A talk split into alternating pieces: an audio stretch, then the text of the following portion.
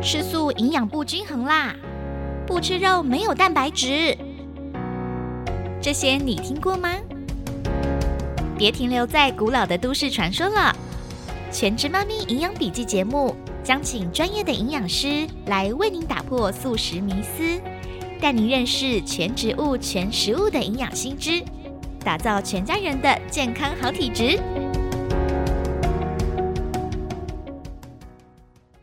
本节目感谢台湾素食营养学会共同制播。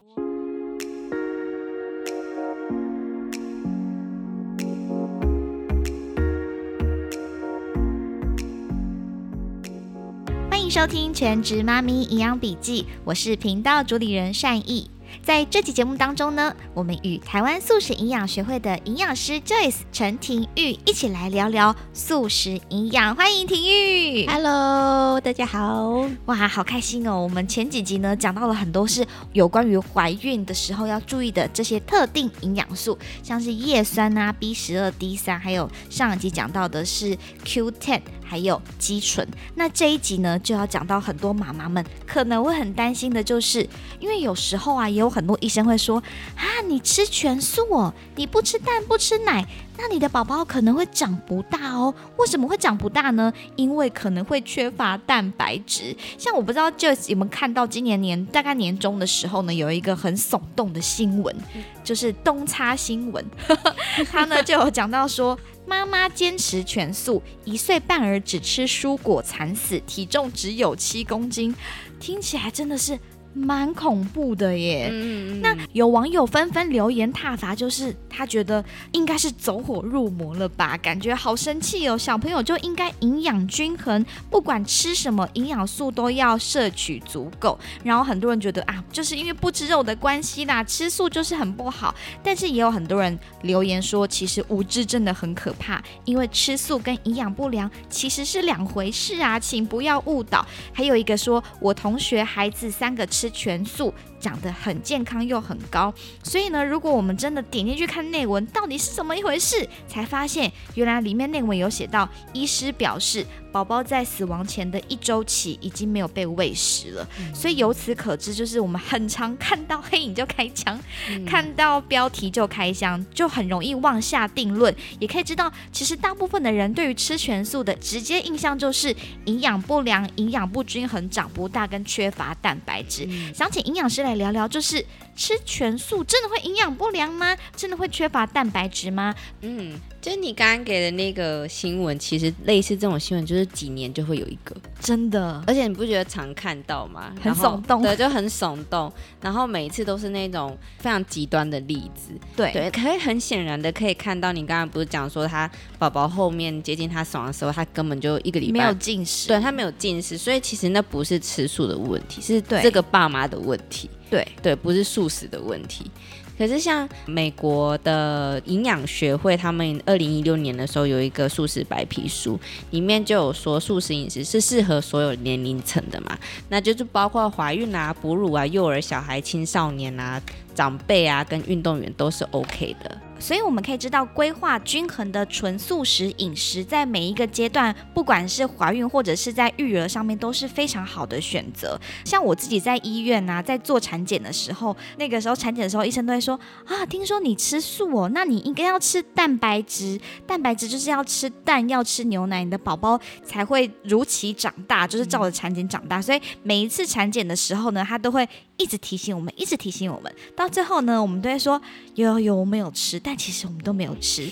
那我最后生出来的宝宝呢？他那时候体重到了三千五百克，所以是非常好的成长的状态，然后肌肉摸起来是很扎实的，所以可以知道说，有时候。医师对于营养的部分可能也没有了解的那么的全面，毕竟他们有他们自己的专业嘛。那我们可以知道，建筑要找建筑师，法律问题像之前很红的非常律师语音舞，哎，我有看呢，超好看，对，超好看 哦。这个到时候我们可能要开别的节目再来聊，超超喜超喜欢，我也是。所以你看，法律问题就要找专业的，像语音舞这么这么善良、这么真诚的律师。那营养当然是要找营养师啊，因为术业有专攻。因为在营养的部分，我们知道其实医师他们过几年都要认识新的研究，那营养师也是。可是医师有他们的专业，营养师也有他们新的研究的结果可以来做新的学习，所以我们可以知道要不断不断的学习，我们才可以建立新的健康营养知识。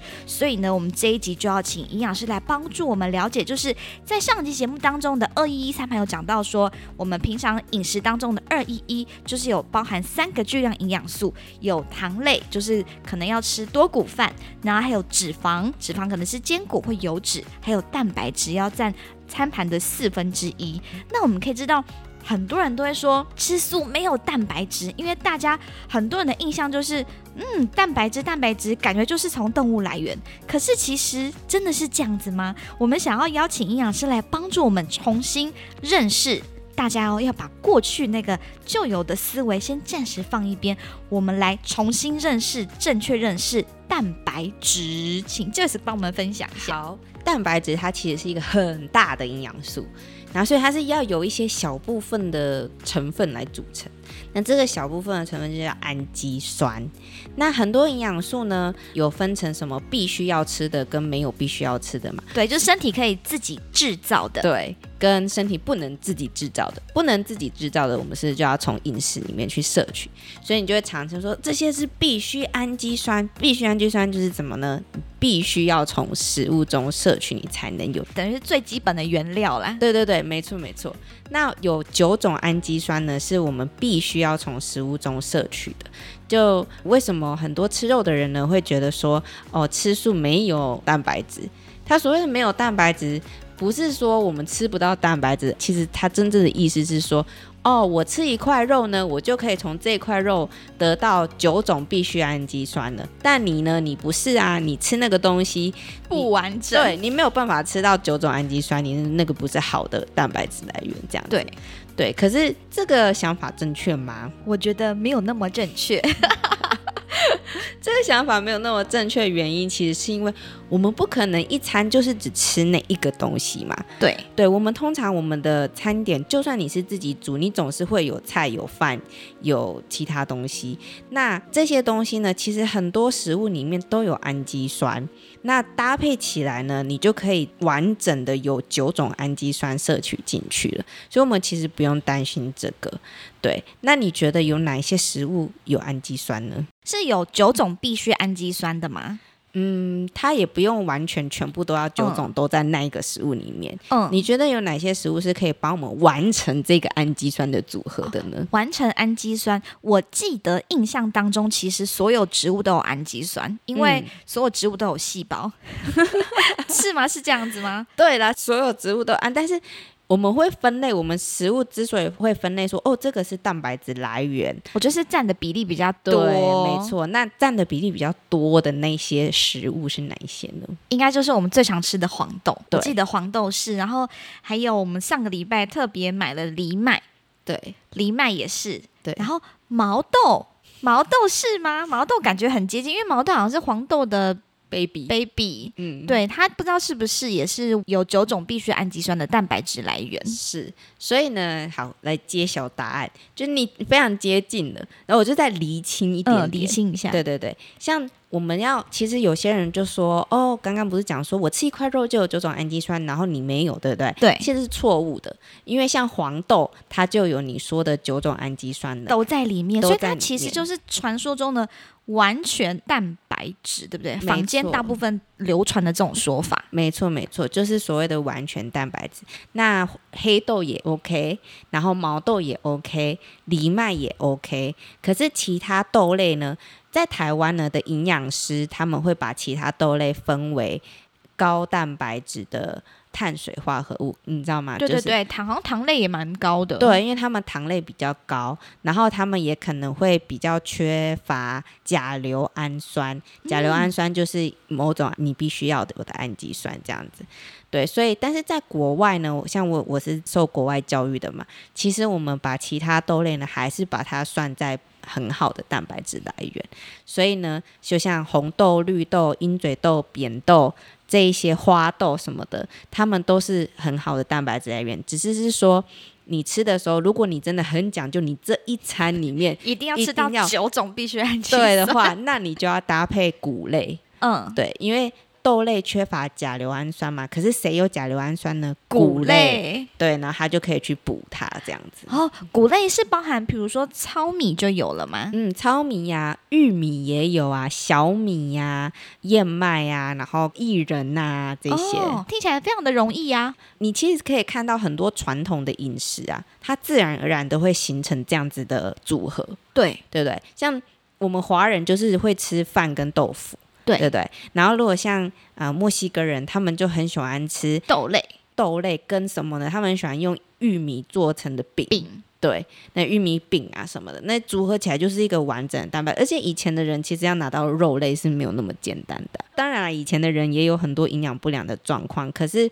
基本上我们为什么传统饮食会衍生出这样子的组合，一定有它的原理在的。真的哎、对，哎，所以这样听起来，其实我们不太需要有那个氨基酸缺乏恐慌症，就是蛋白质缺乏恐慌症，因为其实我们吃很多的，像刚刚讲到的黑豆、黄豆、毛豆，还有藜麦，本身就有九种氨基酸，然后再加上其他的谷类，还可以帮助我们吃其他豆类不足的时候，可以帮我们补甲硫氨酸。那刚刚讲的是九种必需氨基酸，那另外十一种氨基酸呢？十一种氨基酸你就不用太担心，就是你可以从这九种吃到的里面，在自己身体里面，它的代谢的过程会自己去去组合他所需要的，延伸出来这样子。了解，所以其实我们吃全植物就可以摄取到完整的蛋白质。那有另外一个迷思的说法就是啊，像我们刚刚前面有讲到的啊，怀孕后期乳制品跟肉制品摄取不足，可能会导致出生婴儿体重过低。哎，这个就是一个问题喽，因为即便是我们已经很清楚知道了，我们吃植物绝对不会缺乏必需氨基酸，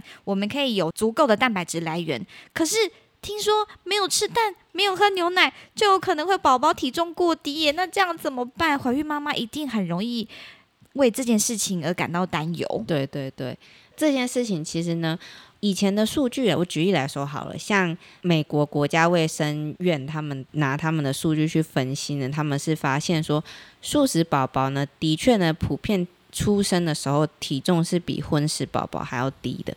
但是这并不代表他有其他的医疗或健康的问题，他是健康的宝宝，他只是体重小轻一点，对，如果你就是拿两个东西去比较，你拿荤食宝宝跟素食宝宝比较，素食宝宝是比较轻的，没有错。然后这有可能是因为妈妈在怀孕的期间，她增重的幅度比较小的关系，例如她可能热量吃的没有这么多的关系。不过呢，我在查资料的时候，我发现一件非常有趣的事情，就是在发表在 BMJ，BMJ 是一个很好的期刊，然后这是加拿大的团队，他们就分析加拿大有三千九百九十七个即将生产妇女的饮食，再看看他们宝宝出生以后的体重，结果发现有一个不一样哦，白人的素食宝宝跟刚移民到加拿大不久的印度的素食宝宝，他们的体重过轻的几率是不一样的。哦哦，所以等于是说，我觉得跟饮食习惯有关没系。错有没有很神奇？有有神奇，因为看到想到印度，就会想到他们吃蛮多豆类的摄取的来源。而且亚洲人喜欢吃煮熟的食物，对，煮熟的豆类啊，对谷类、饭然后，煮熟的菜，你像像我们菜都是吃熟的，对不对？对然后像外国人就喜欢吃沙拉，对不对？他们就发现了这两个族群饮食最不一样，就是我们刚刚讲的，印度人吃比较多熟的蔬菜，而且通常他们会跟油脂一起吃，对，会炒青菜，炒青菜这样子。对对对，而且这一点这让你非常惊讶，你猜谁比较会主动去补充 B 群跟综合维他命？白人吧，没有，不是白人，不是，竟然是印度人。印度妈咪们。印度妈咪们，然后他哦，说，发现白人就是教育程度越高的，对不对？他们越会排斥补充，因为他们就会想说我我都要很天然，对我都要很天然这样子。但是印度妈咪就是他们跟我们比较类似的饮食。对，然后他们又有另外补充维生素 B 群或综合维他命这样子，然后所以这样算起来，白人的热量摄取似乎是比较少的。对，可能就因为这样子，就影响到他们生出来的小孩子宝宝的体重。可是虽然体重是有差异，但是健康程度是是没有没有问题没有的差，但是因为这个。为什么他们作者会去，就是研究团队会去探讨这件事情？因为有一些文献会显示出来，素食者的宝宝体重比较轻，然后但有一些又没有，然后就大家不知道为什么会有这种反复不同，就是的结果。结果，那你一定就是中间有一些情况你没有搞清楚，对那个变音没有掌握住，对你没有掌握住，所以这个其实是很有趣的啊，因为。尤其是在西方国家，那么多人移民过去，其实那种饮食是非常多元的。对。然后，如果你的研究对象如果是很单一的话，例如我们现在连台湾也是，为什么要做台湾自己素食者的研究很重要？虽然我们很多营养知识是从国外那边来的，可是你看，连从这个就可以知道说，你很需要你各个国家自己的数据，因为我们的饮食习惯是很不一样的。哦，了解。对。而且你知道，我们基因啊什么的也都不是不一样。对对，嗯，了解。所以其实我们真的不能单看就是单一的研究结果来做推论。不同饮食习惯的人，对于宝宝出生的体重也会有差异。华人的妈妈，我们炒菜喜欢加油，对对对，然后或者是煎东西就会用比较多油，所以反而妈妈摄取的热量比较高，所以宝宝自然就会比较重这样子。对。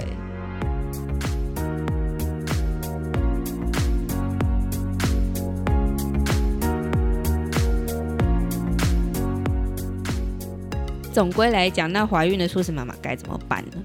那我这里有整理了几个重点。我认为呢，就是你该补充的还是要补充。像我们讲到 B 十二，你真的就是没有办法从食物中摄取，那你就去补充。对，比如说吃营养酵母，或者是吃定剂。对对对，看哪个对你来讲比较方方便。对，然后热量记得摄取足够。我们可以不用吃什么，嗯，就是素的炸鸡那种，你知道塑料那种，很油的，然后很高油、高盐、高糖类。对对，不用这样子，就是你可以吃好的油脂，例如你多吃坚果种子。然后你知道，像现在也很流行做那种能量坚果球，有没有？嗯嗯，对对对，那个也是非常好的，就是你可以很快速的摄取到热量，相对健康。然后多吃小麦胚芽，小麦胚芽有非常多的锌，因为有些人他的锌摄取不足，也会影响宝宝的体重。然后呢，如果要吃到比较好的油脂，可以多吃核桃、omega 三，或是用亚麻仁油去拌面来吃之类的。另外就是你有可能可以打个什么豆浆奶昔的，你知道吗？然后有我们自己在家里每天中午都喝豆浆蔬菜果昔。对对对，然后你就是豆浆蔬菜，然后你如果热量高一点，你就多放坚果进去，对，或是花生什么的花生酱，有些人会拿花生酱下去一起打这样子，那你就可以确保你的热量跟你的油脂是摄取足够的。是哎。讲到这里啊，就是像我自己宝宝出生那时候是三千五，那我自己的饮食，因为其实我也是希望宝宝可以健康成长，然后我也希望我饮食营养足够，可以让他该长的都有长好，但是又很怕自己会体重增加太多，生完小孩很难恢复。对，所以我当时的三餐呢，我的规划就是早餐跟晚餐我们家都是吃谷豆饭，对，就是有多种谷类跟多种豆类组成的饭，然后还有。各种颜色的蔬菜，蛋白质可能就是豆腐啊、豆浆啊，对，或者是豆干啊、豆包啊，还有甜杯这几个在轮，对，这样。然后我早餐跟晚餐都是这样吃，对。那我的午餐呢，我就是用豆浆，然后加烫好的地瓜叶，对，时令的水果，嗯，然后有时候会加那个亚麻仁籽粉，对，不一定会再加坚果。那其实我这样三餐这样摄取下来，是不是其实好像我的营养素其实蛮均衡的？对啊，你说，所以你很适合来当这个 DJ。其实这样吃，等于是说可以给妈妈们一个参考。如果这样吃的话，基本上营养就会蛮均衡的，而且我连 B 十二都摄取到了。对啊，因为你就很注意，其实真的知识很重要，就是事前你知道你应该准备什么。对对，然后你就是照着这样子吃。对，所以我觉得应该是不会很难。可是我觉得现代女性遇到的问题可能是。他如果有在上班，对外食族对哦，好外难哦，真的很难。我是必须要说，我觉得真的很难。对那你如果你三餐没有办法照顾好的话，首先你综合维他命跟 B 十二，你就是一定定要要吃吃，没办法，因为你真的没有时间去准备。对然后要不如就是你想办法周末的时候一次准备很大量的起来，对然后有些可以冷冻，像豆类你可以煮起来冷冻的，对你就这样，然后你只要吃的时候再加热就好。那要不然呢，你就是至少也要做一些健康的点心，就是随手你在上班肚子饿的时候，你可以像我们刚刚讲的坚果球那个，你可以带着走的。你就可以拿，像我们素食营养学会的那个网站上也有一些，我们之前做过那个绿豆泥饼干，就是两个苏打饼中间腰果绿豆泥，所以那热量也很高，哦因为它又有腰果又有绿豆，对所以那个也是很好的点心来源，就是有各种方法，你就变成要很有创意，但你就变成说你可能周末的时候你要拨一周末就要认真吃，好好吃，然后拨空把这些东西先做起来，对。然后那你肚子饿的时候，你就可以吃这些当做点心，这样。是是是，我那时候发现，就像刚刚讲的，就是这些食物这样吃进去之后啊，我后来我就没有再吃综合维他命了，因为我就发现，哎，我那个维他命背后里面的所有营养素，我在对照那个食物营养素，我这些所有的食材都都有。对都有，所以其实我从来没有想过，就是蔬菜水果有这么多的营养素，原来所有的维他命就是我可以从这么天然的方式去摄取，对。这是很好的方式。对另外就是我像我自己在怀孕初期的时候啊，我曾经那时候不知道自己怀孕，然后就晚上就好饿好饿，然后就饿到哭，就是快下班。对可是还没有还不能下班，然后我就好饿，然后我就默默哭起来。我同事说你怎么了？我说我肚子饿。那时候不知道自己怀孕，你可能就没有从来没有这么饿过，对，从来没有那么饿过，然后就好饿，然后就那种不能下班，一直哭一直哭。然后我在想说，是不是那时候因为我们怀孕初期那时候还不知道，然后所以那时候我可能蛋白质摄取也没有那么注意，有可能是不是蛋白质摄取可能还没有那么充足，以至于我那时候才会这么的容易饥饿。嗯，其实怀孕期间就很想要吃东西是很正常的，不管你有没有缺乏 蛋白质，你 你的就很容易饿。对，因为你开始要孕育一个新的生命嘛，所以你当然就是有些荷尔蒙的改变，你可能就会造成你比较饿这样子。然后尤其是在怀孕第二期跟第三期的时候，是很明显你需要的热量是增加了增加的，对，所以。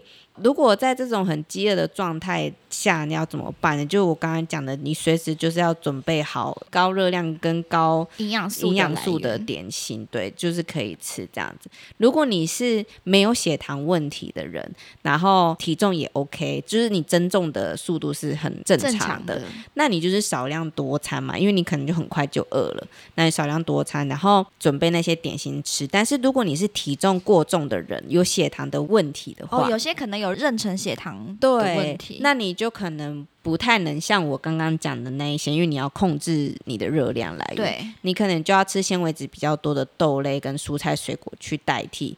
像刚刚讲的那种能量坚果球啊，有时候它会放超多什么花生酱进去的，那个不适合。对，那热量就比较高，那可能就比较不适合，尤其是如果你要控制你的总热量来源的话，对。对那这样是不是可以摄取像拔蜡这种呢？对，拔蜡就是很好的取代品，或是例如说没有加糖的东西，像因为像坚果球那些有时候会放很多糖，对，或是也不一定糖，有时候用椰枣什么的，对对，它就很甜这样子。那你可能不能吃这么甜的，那你可能就要找一些比较偏咸的食物来吃。嗯例如说，你可能可以事先做好豆类沙拉，然后就放在冰箱，然后哦你肚简单的对简单，然后你就吃豆类沙拉，或是喝一杯无糖豆浆，对，就很简单。无糖豆浆真的很好，就很你可以直接到便利商店就买得到这样子。对，对这样就可以帮助我们，可能可以缓解饥饿，而且蛋白质它的那个 GI 值也比较低。对对对对，就是它会影响到你啊、呃血糖的那个幅度没有那么大。嗯对，这样子，我们可能孕妇妈咪的心情也会比较好，也不会容易因为备受饥饿，然后就会影响到自己的心情。然后同时呢，我们的